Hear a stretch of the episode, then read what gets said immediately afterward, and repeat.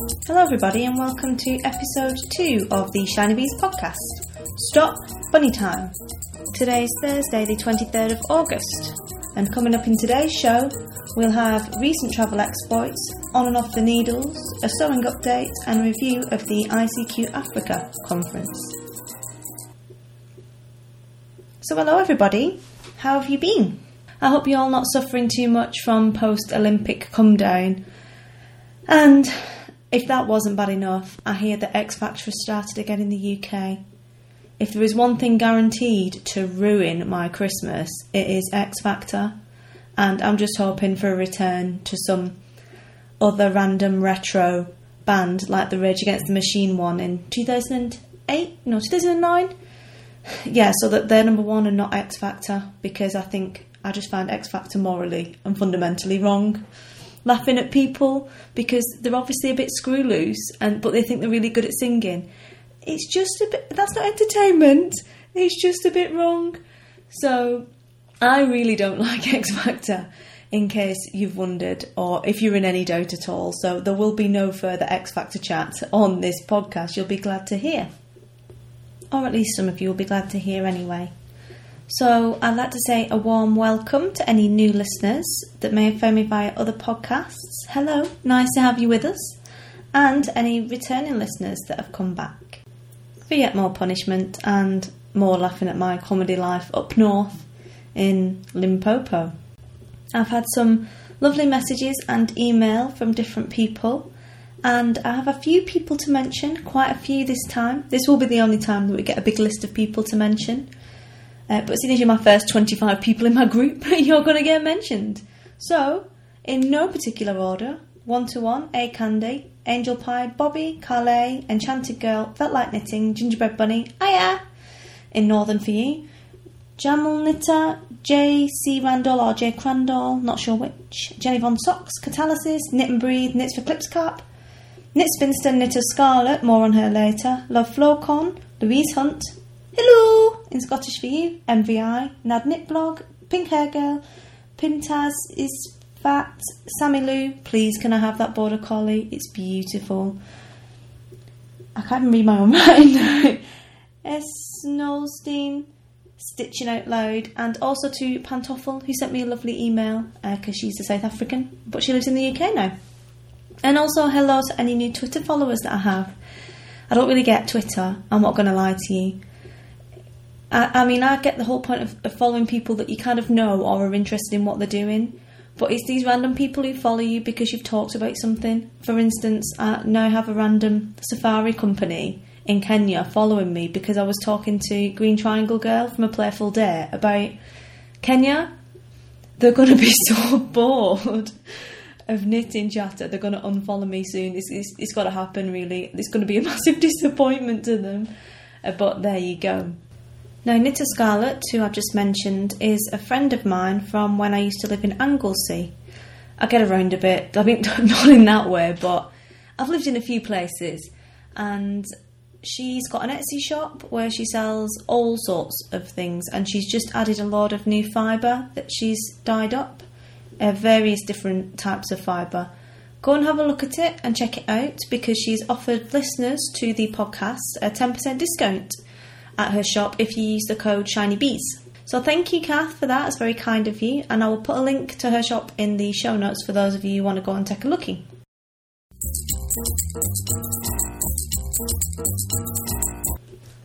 Now, as you've heard from the intro, there isn't going to be a separate South Africa section in this podcast. The reason being that I've just been off on a big road trip around uh, KwaZulu Natal and into the Kruger so I will talk a bit about some of the things I came across during the road trip and service instead of having a separate South Africa section which will return in the next podcast. So first of all on the road trip we drove south uh, towards Pretoria from Limpopo and then we went to Durban which is on the east coast of Africa. It's the busiest seaport in Africa apparently and it's sort of the playground of, of the Joburgers, and that's where everyone goes in summer because it's cooler than being in Joburg and Pretoria. Then we came back and stayed in Ladysmith, which is on the edge of the KwaZulu Natal battlefields. Then we went north through Swaziland, which I'll talk a bit more about in a bit, and into the Kruger National Park, which I think I will talk about in the next episode because I've got some ideas about things I would like to do with that. And then we went back home. So, all in all, the road trip was two and a half thousand kilometres in just over a week, which is far. It didn't really give us a lot of time to spend in each place, but we wanted to kind of go and have a look and see what places we would like to spend more time in and go back in because the battlefields, for instance, if you're already down in Pretoria for something, it's not that far to go extra to get there for a couple of days, then come back. Um, whereas it's quite far to go from Limpopo. It's sort of like seven or eight hours. It's only about three hours from Pretoria, so that's not too bad. The funny and interesting thing on the journey to Durban was that it's on a motorway, a, like a dual carriageway motorway, the N3, and it goes through some quite high ground because to the west of where the motorway runs is the Drakensberg, which is a, a big mountain range. I think it means like Dragon Mountain or Dragon Hill, Drakensberg, it, the translation of it. And it's like a World Heritage Site as well. Very, very pretty but they'd had quite a dumping of snow the day before we wanted to travel, and they'd actually closed the motorway because they're just not set up for snow in South Africa. They're not used to it. So we went down there and we found it quite amusing because we're driving along and then I said to my husband, oh, slow down, I think there's been a crash because when there's a car crash in South Africa, unlike the UK where we don't get out of our cars, like the two or three people who are just after the crash, they get out to help if they think they know what they're doing until the police arrive, which is usually pretty sharpish afterwards. And we all just drive along, having a bit of a look slowly as you drive past. Whereas in South Africa, everyone stops and pulls over in the car and gets out to have a look, and it takes forever for the police and the ambulance to turn up and what have you. So I thought there'd been a crash because there were all these cars parked by well, not the side of the road, they were in the hard shoulder. And again, they don't really use the hard shoulder here like we use it in the UK, as in it's sacrosanct, you only go into the hard shoulder when you've broken down. That's not what happens. There's a yellow line that splits off the hard shoulder and the main carriageway, and if you're driving along, people just pull over into the hard shoulder to let you overtake them, even though there's like hardly anyone on the road, especially in Limpopo. And there's plenty of space to actually get past because it's very straight and you can see the traffic that is coming. Everyone does that anyway. So um, if you've actually broken down, you don't pull into the hard shoulder, you kind of pull off into the grass verge. Which isn't really a verge, I suppose, it's just flat. But anyway, I thought there'd been a crash. No, there hadn't been a crash. It appears that a lot of the. It was a long weekend as well, because it was International Women's Day or was it National Women's Day? Anyway, it was Women's Day in South Africa. They have lots of random ho- public holidays here, and this one was for Women's Day, where the men are meant to do the work and the women are meant to just be appreciated for being women and being generally awesome. So it was a long weekend, which we didn't know because we don't have a South African calendar, which is a massive error because every time we plan to go somewhere, it ends up being a long weekend. We get stuck in traffic or we can't book into a hotel or what have you. So we're driving along, thought there was a car crash because there were all these cars in the hard shoulder but there wasn't. They've just never seen snow, quite apparently. and people were just pulling over in the hard shoulder on the motorway to get out to take pictures or build a snowman or have a snowball fight. So that was interesting. I was just like, have they never seen snow before? And my husband said, well, probably not. I mean, we haven't seen rain in Limpopo for eight months. I don't think it ever snows in Limpopo. These guys might be from Limpopo. So it was very, very exciting for them. And in fact, one of the local radio stations in Pretoria had done a snow wedding feature. And apparently, this couple, because this, is how, this is rare snow is in general in South Africa, this couple about 10 years ago or something had decided they want to get, wanted to get married and they were going to go on holiday to get married. And then it randomly snowed and they couldn't go. So they said, oh, right, we're not going to bother now until it snows again. And so it snowed randomly, and the I think it was their sister or something. The lady's sister rang up this radio station and said, "Look, my family were going they were going to get married, but they said they're never going to get married until it snows again, and it's just snowed. So can we please organise them a wedding?" Which they did in three hours. She rang up at four o'clock. They got married at seven o'clock. and it turned out like there was a, a bus full of bagpipers driving past on the motorway who just decided to pull in and play bagpipes for them, and she'd always wanted bagpipes at a, a wedding, and all this crazy stuff happened because they randomly decided to organise a wedding in three hours because it had snowed. So that was quite cool. Blessed South Africans are just so nice. They just do things like that for each other. I will see if I can find a link to that on the internet. There might not be, there may be. They're not 100% great with the internet in South Africa because a lot of people still can't get on the internet. They don't tend to do e commerce and update things the way that we do in the UK. But I will have a look. Anyway, we continued down route and eventually got to Durban, which was quite nice. It was a bit weird in that it reminded both of us of Brighton. And I don't I don't really know why. I, there's a lot of Victorian looking buildings there as well, but it just had this massive Brighton type feel to it. It was very nice. It's, it's worth going up and a look if you're down that way. But the main thing that we discovered when we were there, and the reason my husband really wanted to go to Durban and was extremely excited about it, is because we both love curry. And you cannot get a curry in Limpopo to save your life, not a decent one anyway. And Durban has a really large Indian population and is known for its curries. So he really wanted to go there. He hasn't had a curry for eight months. He really wants a curry. So we went to Durban just for curry, which is a long way to go for a curry, and discovered a local delicacy from Durban, which I think most northerners would love because we do like our stodge in the north, you know, pies and bread and all that kind of stuff. Lancashire hot pot, mash, you name it, if it's stodgy, we will eat it. And we got introduced to the bunny chow. Now, if you're a tourist, you call it a bunny chow, but if you're a local or you know anything about Durban, you just call it a bunny. And when you're ordering it, you don't even mention the word bunny. But the basic concept of a bunny chow, and I will link to a wiki entry for it because I only knew that they did these bunny chows. I didn't know where they came from, and there seems to be quite a few different opinions of where, where they originated. But it basically involves getting a loaf of bread and you hollow out the fluffy white bit of the bread, leaving the crust and the bottom intact.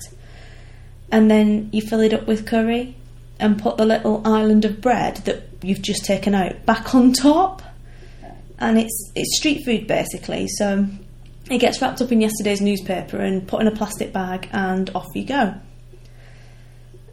It's actually really good in a random curry butty sort of way. And we bought some of it to take on the drive back up to Ladysmith as padkos, which is it means road food in Afrikaans. So because the you get a bit tired of service station food even in the UK, and there's, there's less choice in South Africa. So we thought we'll get a bunny chow and we'll take it with.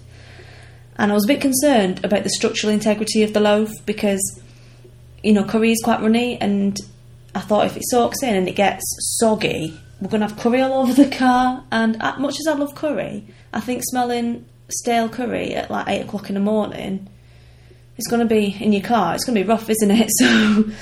So we pulled over and, and took them out after an hour and a half of driving, and they were fine. Actually, they were completely intact, and they were really good. I had a half mutton, and my husband had a half chicken. No, I hadn't asked for half. That's half a loaf of bread, by the way, full of curry. I'd asked for a quarter because I can't even eat half a loaf of bread anywhere, let alone if you stuff it with curry as well. And apparently, he sat there in the shop thinking, oh, that looks like a lot of food, but I better get her what she wants because that's what she's asked for. But I didn't ask for that. I was just telling him the tale of, you know, you get a quarter or you get a half, or you can even get a whole loaf full of curry. But yeah, he bought it anyway. Common sense did not prevail and he managed to eat all of his curry and the virgin, which is the bit of bread that goes on top that you've cut out, is called a virgin. But he didn't manage to eat the container, and I didn't even manage to eat all my curry because there was just so much of it. And the curry also has potatoes in it, which is really it's really tasty, but again adds to the stodge factor, which meant uh, there was you know it could have fed both of us really uh, and the baby if it wasn't so hot. It wasn't hot for us, but it was definitely too too spicy for her because she's only little yet. I also found a recipe for it. I mean, it's not going to be the same because it's not from Durban, and they have special Durban recipes for the curry that they just use there. But I will link to that also in the show notes. If you try it, let me know what you think. Or if you don't even fancy cooking your own curry, just go and get yourself, you know, a lentil dal or something from the Indian in the UK and whack it in a loaf of bread. Job done. Up next, on and off the needles.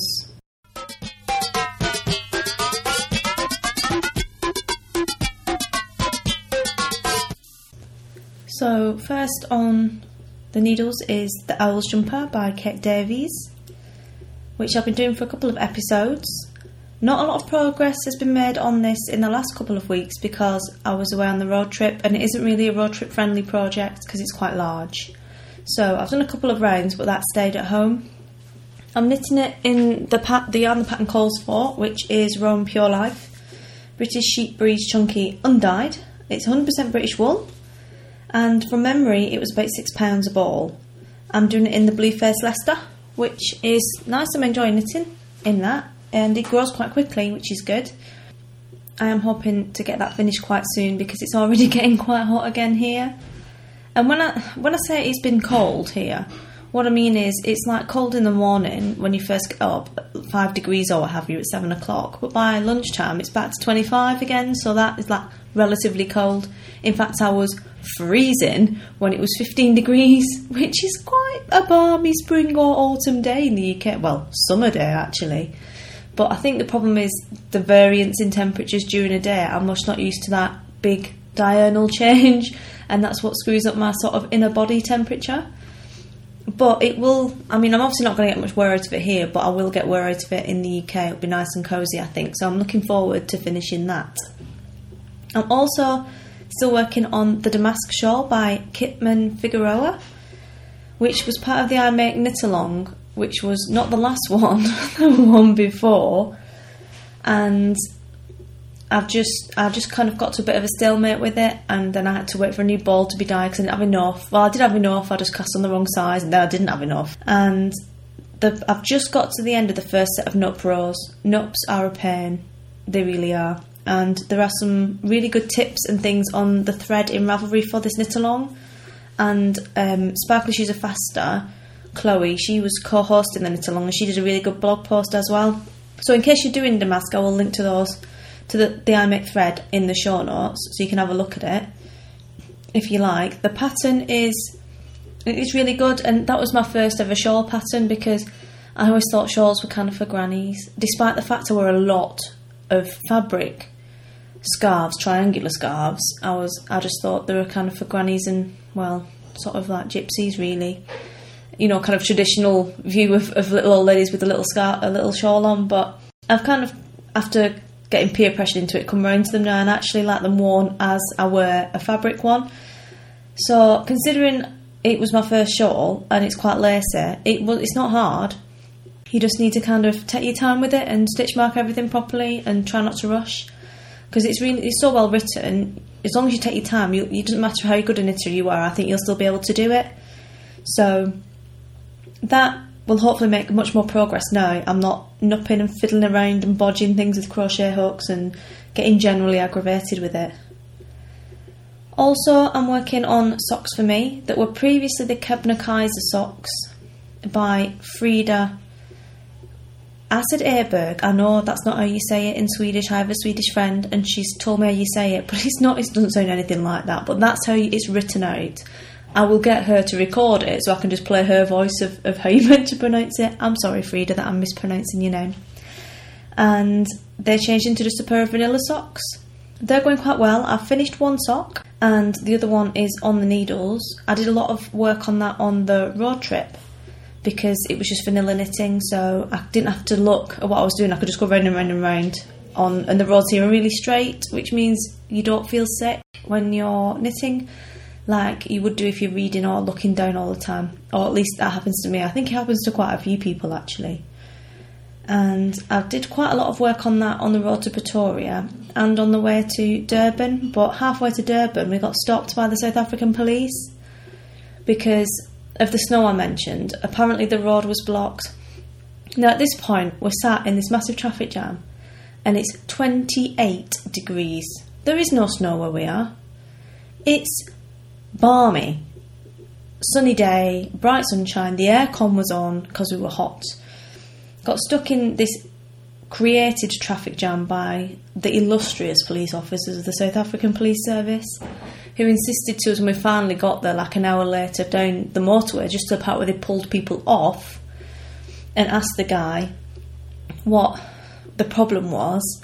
And he was telling us there was like a 45k tailback and snow, and people were stuck, and you can't go down there with a baby, and yada yada yada which was all fine, apart from we could clearly see that there were some cars and lorries still going down the road, which is just not what you do if there's a traffic jam for 45k or what have you. But there's no talking to them. If they've got this idea in their head that this is happening, then that's happening, and that's all there is to it. So there's no point getting shirty with them. It's just like if blinking and smiling doesn't work, then you've just got to crack on, really that I find the police here completely ineffective at best and a total nuisance at worst. They're just horrendous. There are so many of them trapping people for speeding, which is a crime, people. I know it's a crime.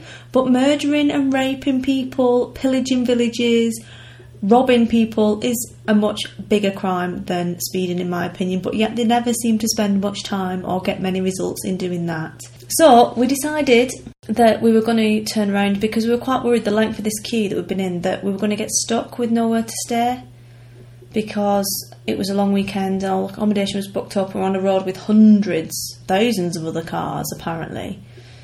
So I got out the map book and devised another route which involved going the opposite direction down a load of little farm roads, completely off route into the bundu could have been anything down there. Could have been prisons or a massive, you know, encampment of robbers and bandits or anything. But we just weren't prepared to sit there and, and wait. So I had to nav down this little route, and the scale of the map was quite high, which meant that not all the roads were on there and there were a lot of little kind of farm roads and little dirt roads and what have you. So you have to sort of measure the distance on the odometer in between. And luckily, they do give you a distance in between the junctions in care on the map.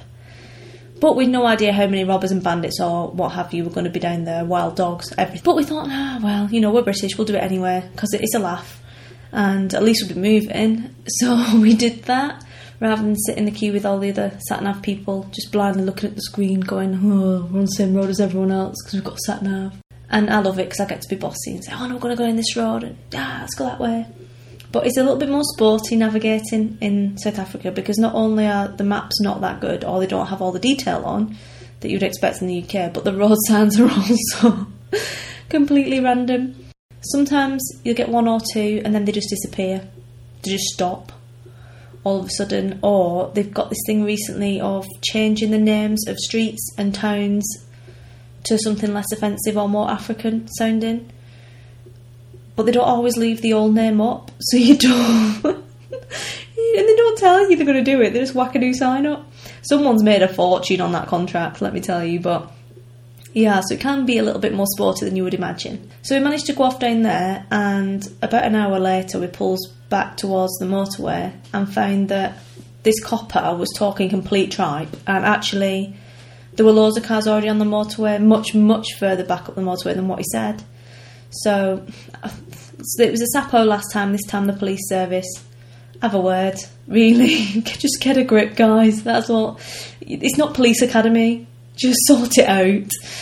So all that meant that I couldn't do much knitting thereafter on the way to Durban because I was navigating. And then when we went from Durban back to Ladysmith, that was fine. But after that, going through Swaziland and in the Kruger, well, the Kruger you're looking for animals, but through Swaziland it was really windy roads because it's a very mountainous country and really, really pretty. So I wanted to look what was going on and obviously not vomit all over my socks. So there wasn't much knitting thereafter on that. But they are very straightforward and hopefully they will be done quite soon. And the last one from the needles was the Millie socks. I've decided I don't like them. These were also done in Nurturing Fibres. The last two projects were in Nurturing Fibres. Damask is Nurturing Fibres. The socks for me are Nurturing Fibres, Super Twist sock. These ones are Super Twist sock as well. the two baggy around the leg, I don't like them. They're getting ripped back, so there is no pro- progress on those. They're just not right. And even though I followed the recipe at the Twisted Sisters sock workbook, I think it's just his comedy wide feet that mean that it, the recipe doesn't work. So I'm going to take at least 10 stitches out of the leg on that and see how we get on with it. And probably go up a needle size as well. And we'll see how that turns out. In terms of off the needles, yeah, that if I had the sound effect of tumbleweed, it would have been in that gap, but I don't. Um, there's nothing come off the needles at the moment because I've been working on all these big projects and ripping back things and free navving around the more rural parts of KwaZulu Natal. So, not got anything off the needles in the last couple of weeks. Because when you're on holiday, sometimes you want to do a bit of knitting, but a lot of the time you're kind of out for dinner or sightseeing or what have you, and you're a bit too busy for knitting. So there is nothing off the needles in that respect. Although I have planned some more next on the needle ones, but more on that I think next time. I did promise you a sewing update. The grey trousers that I was working on, they're in a wool blend fabric, the bootcut trousers with an elasticated waist. They are complete, they're very nice. And I've also started, nearly finished really, a pair of tracksuit trousers, which was the next thing on my course I had to do. They're done in a really lightweight sort of t shirt stretch jersey almost. So, because I didn't want something too heavy, like traditional sweatpant material, because it's just far too hot here. These are going to be really comfortable and nice, I think. But they're only, I mean, I don't wear trackies out, so they're only going to be for in the house. And I've put some zips in the bottom of the leg so you can kind of open the bottom of the legs a little bit. The cutting of the fabric and the pressing of it was a complete faff because it was stretch and it wasn't just one way stretch, it was stretching all different ways. So you couldn't really press it like you would press something easy, like polycotton. You press it and it's pressed and it's done. You cut it and it don't move. But the thing I'm finding with this sewing is the nicer and fancier the fabric, the more difficult it is to cut it and sew it, which I'm sure that's some kind of universal law, but still. So I had to almost, I didn't press it, I just steamed the fabric to get the creases out so I could cut it. And I had to be really careful and pin the fabric to the board when I was drawing out the pattern. And also when I was cutting it, I had to be really careful not to stretch it when I was cutting it because it was so stretchy. And also when I'm I was sewing it, I had to put loads and loads of pins in to keep the fabric from moving. And that would be my top tip for if you're working with anything super stretchy or that just feels if it feels like you're cocking it up and you don't know why, it will be the fabric. And it's just a case of you have to take your time and be careful with it. And the more sort of experienced you get, the easier you will start to find it. Because when you start, you just start with polycotton or what have you, and it's dead easy and it, it's dead straightforward. And then all of a sudden, it starts getting really difficult, and you don't know why. It's not your fault. It's disobedient material. And you can say that's that's Jo's first law of sewing: disobedient material. It's always disobedient material's fault. Like I said, my top tip is if you're going to sew something that's got a lot of stretch in it, make sure when you put all the pieces together that you lay it somewhere real flat and you lightly put the pieces on top of each other when you're pinning and be very very conscious that you're not accidentally pulling or leaning on the fabric because if it's stretch it'll all be stretched and wrong and then you'll sew it and you won't know what you've done wrong.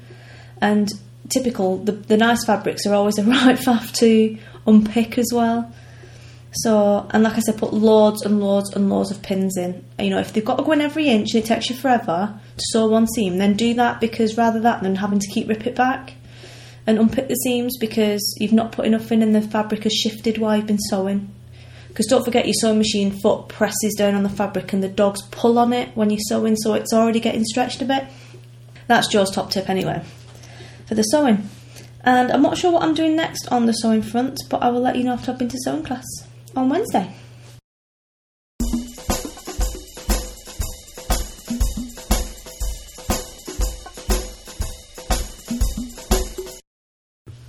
So I said there was no formal South Africa section, but I will shoe on in another bit of chatter. It's not about South Africa, it's about Swaziland.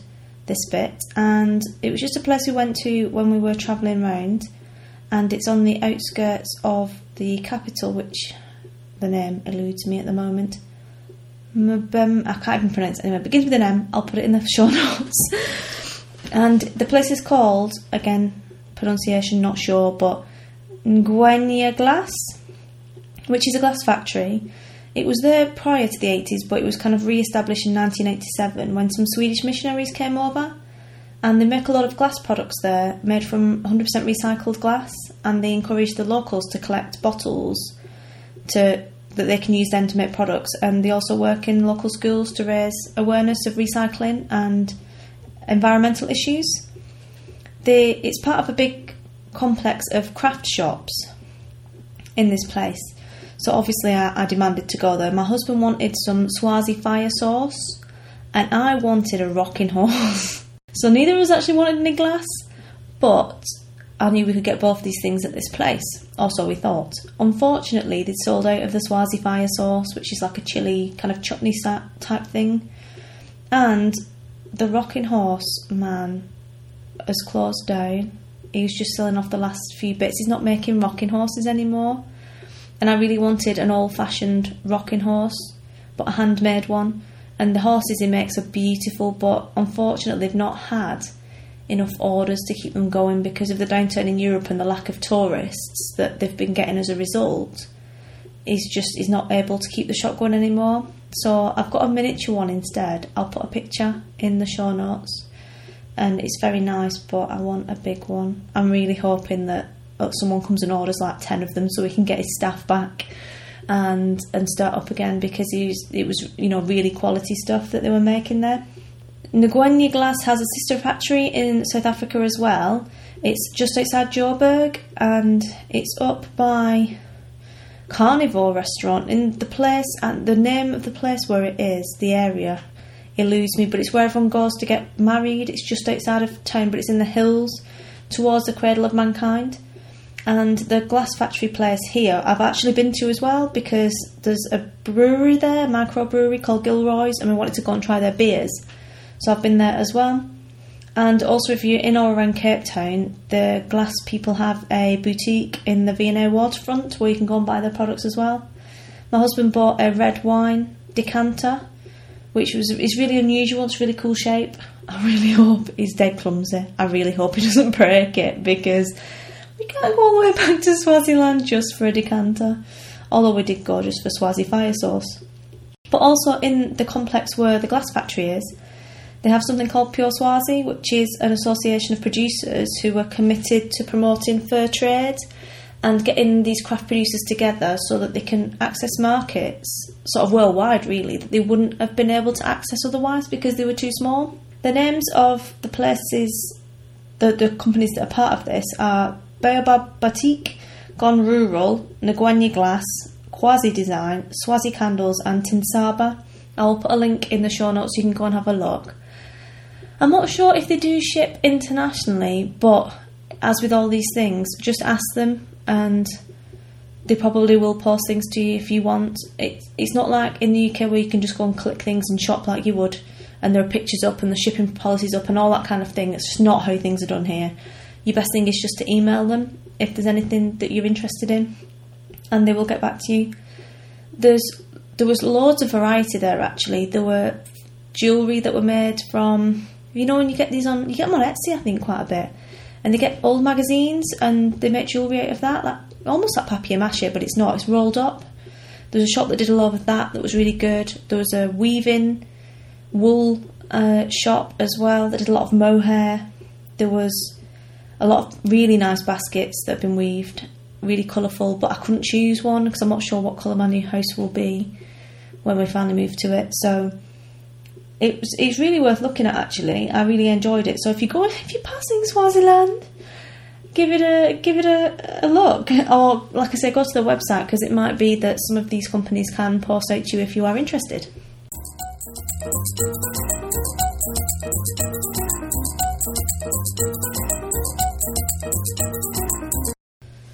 The other thing that I was going to talk about last time, but I didn't end up having time in the end, and I don't really have time now, but if I don't just start putting all these things in, they're never going to get in. It was a review of the International Quilting Convention, Africa, which I attended a couple of weeks ago, which was at the Emperor's Palace, which is a big casino type place in Johannesburg. It's right next to OR Tambo Airport, which is Johannesburg International basically, and it was a quilting ex- expo. The reason why I wanted to go was twofold. First of all, I knew there were going to be some yarnies there that I wanted to go and see. No prizes for guessing who might have been there, seeing as I clearly have a massive crush on her. And also, I wanted to go and have a look for a new sewing machine because the one I've got is is very basic. It does the job, it's fine, but I've got a big birthday coming up next year, and I would like a swanky machine, not proper proper swanky, but you know this one's mechanical. It's not even electronic. I would like a mid-range sort of machine that can do proper dressmaking on that will have really nice, neat stitches and all that sort of stuff. So I wanted to go and try out some sewing machines, and a friend, the Swedish friend of mine that I mentioned, wanted a overlocker.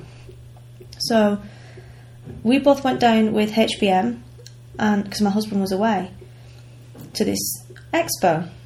Now there were a lot of quilting things there, as you would imagine. It's a quilting expo, so there were lots of nice quilting fabrics and things. But quilting isn't something I'm particularly into. I don't really get patchwork, and I don't find it visually appealing. Despite the fact I like really bright colours, I tend to like unfussy bright colours, and I find the little paisleys and things all together just they're not really my thing. I prefer something a bit more plain. I'm very appreciative of the amount of time and effort that goes into them. Don't get me wrong. Um, I think some of the stuff that people make is beautiful, but it's just not something that I'm particularly into.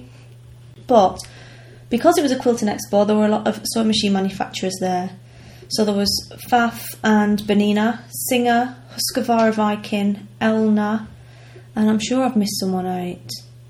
But they were all there.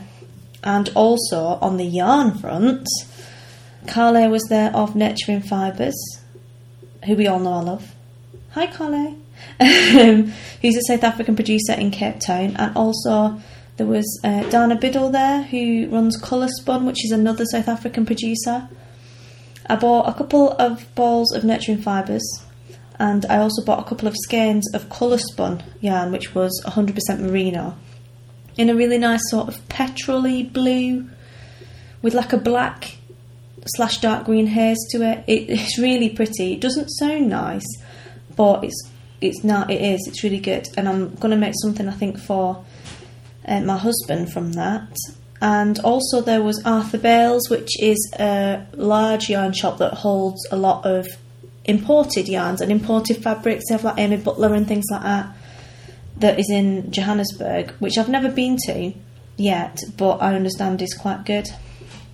So I wanted to go and have a look at those. And also there was a button manufacturer called Incomparable Buttons, and they sell handmade ceramic buttons that are made in a fair trade sort of cooperative kind of way. You can get these in the UK in quite a few knitting shops because they do export and they're really cute. Nice little buttons, so I went and bought some from them as well. They also were running different workshops to do with quilting and creative sort of inspiration and, and all that kind of organising your creative patchwork life type stuff. I didn't attend any of the workshops because they were too quilting orientated for me. But they look like if you were into that kind of thing, they look like they'd be really good. And reading the feedback on the website, people enjoyed them. I quite liked looking around the quilting exhibition that they had, which was like an art gallery with quilts. I think there was a competition to get involved and be displayed there. Actually, it wasn't just kind of patchwork stuff like I thought quilts are. There were a lot of what you would probably term as textile art instead. Clearly, quilting techniques were used to produce them, but they were more like pictures than quilts. They were really beautiful, some very talented makers there, so I enjoyed looking around that. And my friend found we tried a lot of different overlockers, and she bought an overlocker. She got a baby lock, a baby lock Eclipse, which I think she paid six thousand six hundred rand for Now, bear in mind that it's about 12 rand to a pound, she got a pretty good deal because the cheapest I've seen them for is like 900 quid in the UK, and she certainly didn't pay that. It was more like 500. They also had a really good deal on the, the really top of the range baby lock with the eight um, eight cones on. Was it impression or I don't know. I haven't even looked because I'm never going to have enough money to have one of those. I've just got a little Janome one, um, but that was also, you know, several hundred pounds less than what it would normally be. It was a specially add on for the expo. There aren't many people here who use baby lock, so I don't think people really know about it as much here. So she got a really good deal on that. The thing that helped her choose was it has jet air threading, and we went to loads of others, including the Swedish Husqvarna Viking, and she is Swedish, so there was a bit of kind of cultural alliance there, but they had such a faff trying to um, to thread it, and I said to her, "Don't get something that's hard to thread because that will stop you using it. Because if you've got an overlocker, I'm sure you'll agree, it can be extremely frustrating if it doesn't overlock correctly, and threading it can be quite awkward if you don't practice it enough and make sure you thread it correctly." And it was the same in Pfaff as well. You had to put their um, Hobbylock you, kind of had to put the tweezers into the machine to to get it threaded, and it looked really awkward. So it ended up being between a Bernina one, which was quite similar to one I own anyway. It looked exactly the same, but it was a different colour because mine's a Janome one, and the baby lock. And clearly, she went for the baby lock. She's really enjoying it, so I think she would recommend that to you if uh, if you're looking for an overlocker. And to that end, I would probably turn up next year if you do want a machine or an overlocker, particularly a baby lock. The the Singer guys seem to have quite good deals on. I don't know whether they're still going to be doing them or not, but they certainly have good deals there. Next year it is in September. And the dates are 6th to the 8th of September 2013. So if you're in the area, I would give it a look. I also had the chance to meet up with some of the South African Ravelers. We had a knitters dinner and really enjoyed that. It was really nice to see people in real life because you know them kind of off the internet, but you don't know them in real life. And what I also found really funny is that people, you have this idea of what they look like from how they write or from their avatar in your head, but then when you meet them, they're nothing like that. Like, no, you'll have this idea in your head of what I look like, but I won't look like that in real life. If I ever meet you, I won't look like that at all. It's really odd. So it was funny to meet them all, and they're really, really nice ladies. We had a great time, and I was quite worried that HBM. She'd been awake all day because clearly quilting is exciting, and she'd been awake for the whole day, hadn't been to sleep, and I was worried she was about to kind of kick off and get really angry because she's she's so nosy. She won't sleep if there's anything going on, anything remotely interesting. So I stuffed full of pasta at dinner and she ate like a massive bowl of pasta. It was, I mean, I would have eaten that for my dinner and been fine. She ate the whole lot. It was quite embarrassing. And then promptly fell asleep with her feet up on the, the buggy and her hands behind her head, looking all angelic. So yeah, she did well for her tannies there, looking like a, a real good baby. So bless her, she, she I think she enjoyed herself as well and obviously tired herself out.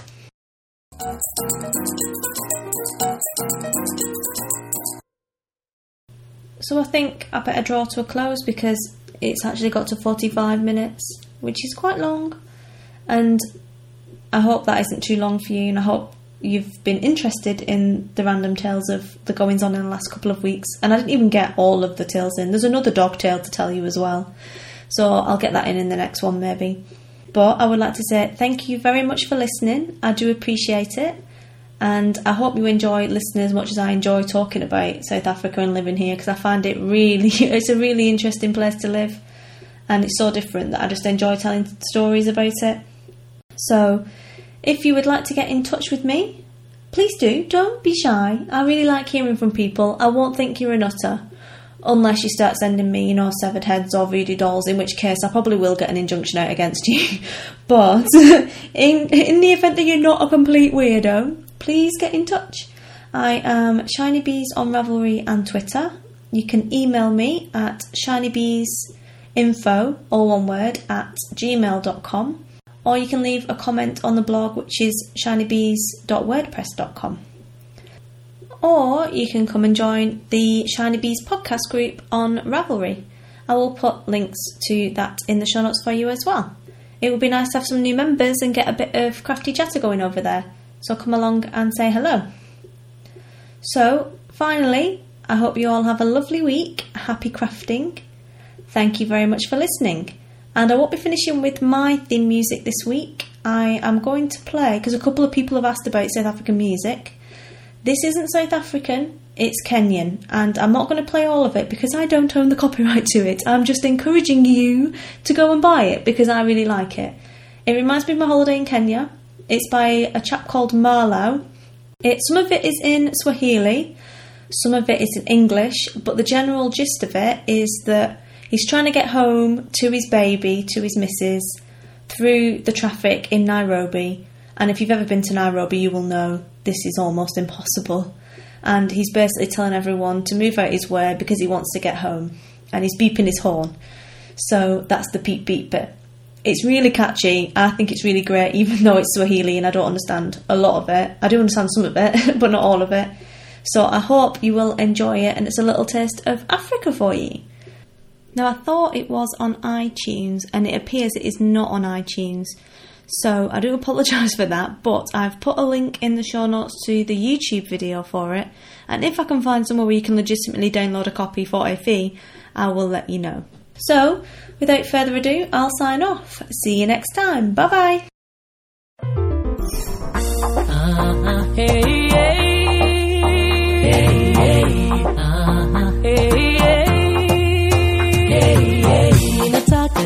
kufika, njia ina jam, sasa wapi ndapita? Nimekaa karibia saa sita, sasa kukaa nimechoka. Oh baby, sijamona long time now, naona route mwezi jana.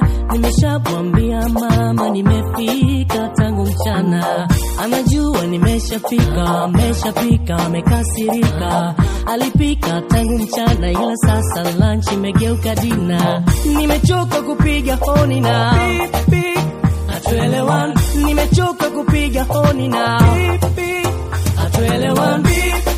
Move out the nimechoka kupoteza time, nina siku nyingi kwenda home. I am missing my baby, hello baby, natamani niwe nyumbani, nimekwama hapa njiani, kuna jam baby, ah, ah, kuna jam baby, ah, ah, hello,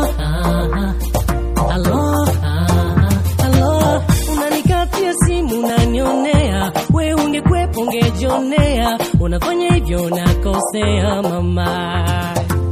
Unanikatia simu unanionea, we ungekwepo ungejionea, unafanya hivyo nakosea mama. Nakuomba mpenzi ungoje, nijani naja niombe, nimechoka na kuja tule. Huruma nione, na kuomba mpenzi ungoje, ninjani naja niombe, nimechoka na kuja tule, huruma nione, nimechoka kungoja highway, nitapita kokote mradi we, ili kama ni kesi na iwe. Hatuelewani, nimechoka kungoja highway, nitapita kokote mradi we, ili kama ni kesi na iwe. Hatuelewani, nimechoka kupiga honi na. Eh, hatuelewani, nimechoka kupiga honi na hatuelewani. Move out nimechoka kupoteza time, nina siku nyingi kwenda home. I am missing my baby, hello baby, natamani niwe nyumbani, kwama hapa njia